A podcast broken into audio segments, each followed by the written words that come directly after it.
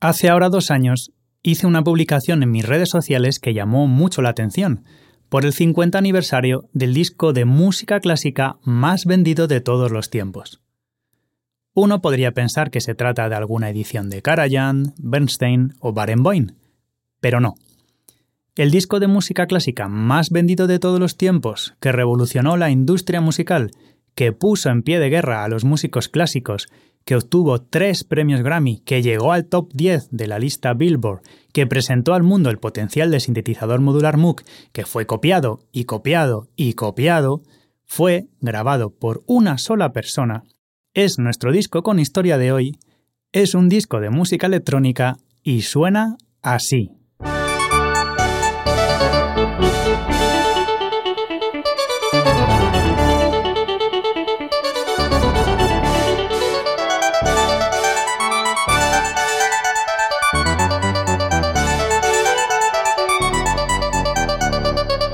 Switch on Back, Enchufado a Back, es el primer disco de Wendy Carlos, una virtuosa del teclado y de la síntesis sonora, pionera de la experimentación y del uso de los sintetizadores dentro de la música desde los años 60.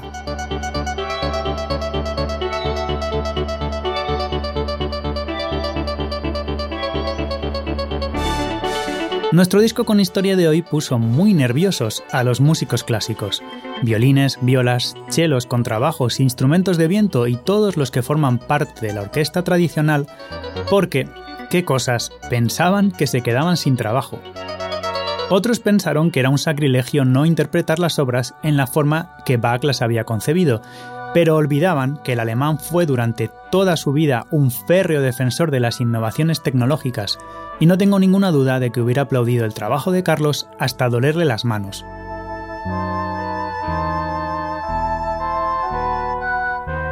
Glenn Gould, considerado como uno de los mejores pianistas, si no el mejor en interpretar la obra de Bach, encumbró el disco con historia de hoy como una de las mejores interpretaciones al teclado de las obras de Bach.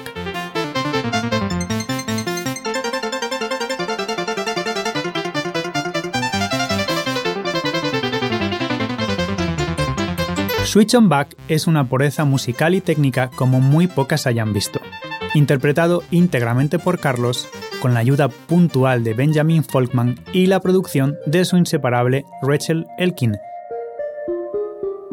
Cada pieza está milimétricamente diseñada, desde cada sonido que suena, programado desde cero por Carlos, sin referencias previas, cableando el monstruoso sintetizador modular de Moog sin posibilidad de guardar los sonidos, como podemos hacer con sintetizadores más actuales, a cada arreglo de cada pieza, adaptándolo a la nueva sonoridad y al nuevo paradigma que creaban cada día. Destaca, por ejemplo, la interpretación a nivel de dinámicas de Carlos, ya que el sintetizador Moog modular acababa de tener el primer y rudimentario teclado sensible a la velocidad. Esto quiere decir que permitía tocar más o menos fuerte según la fuerza aplicada al teclado.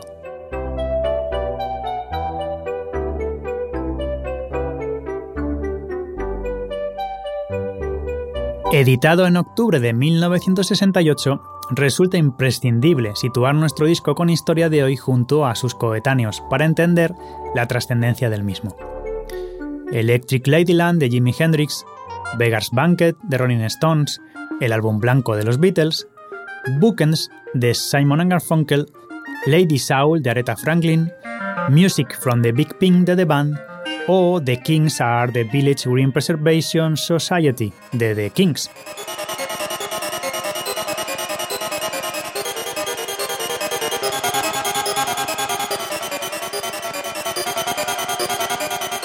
Es decir, básicamente mucho rock, algo de soul y de repente aparece un disco hecho solo con sintetizadores, de hecho solo con un sintetizador, interpretando música compuesta por Bach hace más de 200 años. El año 68 vio un mundo convulso y revolucionario. El Black Power en las Olimpiadas de México, el asesinato de Martin Luther King y de Kennedy, la primavera de Praga, pero también la película 2001 Una Odisea del Espacio y la misión del Apolo 8. El disco contiene 12 piezas, todas compuestas por Bach a excepción de la curiosidad del segundo movimiento del concierto de Brandenburgo número 3, en el que Bach solo presentaba dos acordes indicando que los músicos debían improvisar sobre ellos, así que este tema está compuesto por Wendy y Rachel.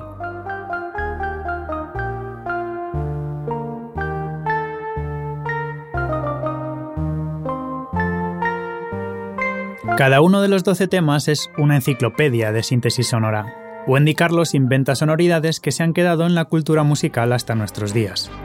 La forma en la que imita a los instrumentos originales de las partituras, sin copiarlos, sino creando nuevos instrumentos a través del sintetizador de Robert Moog, es historia.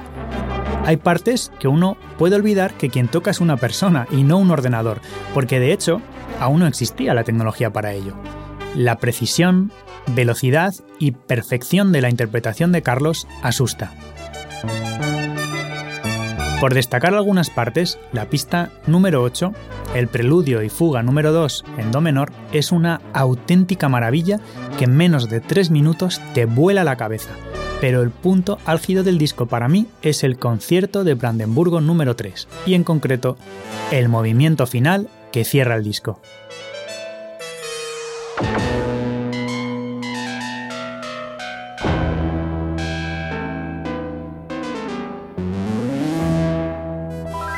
Wendy Carlos es una artista.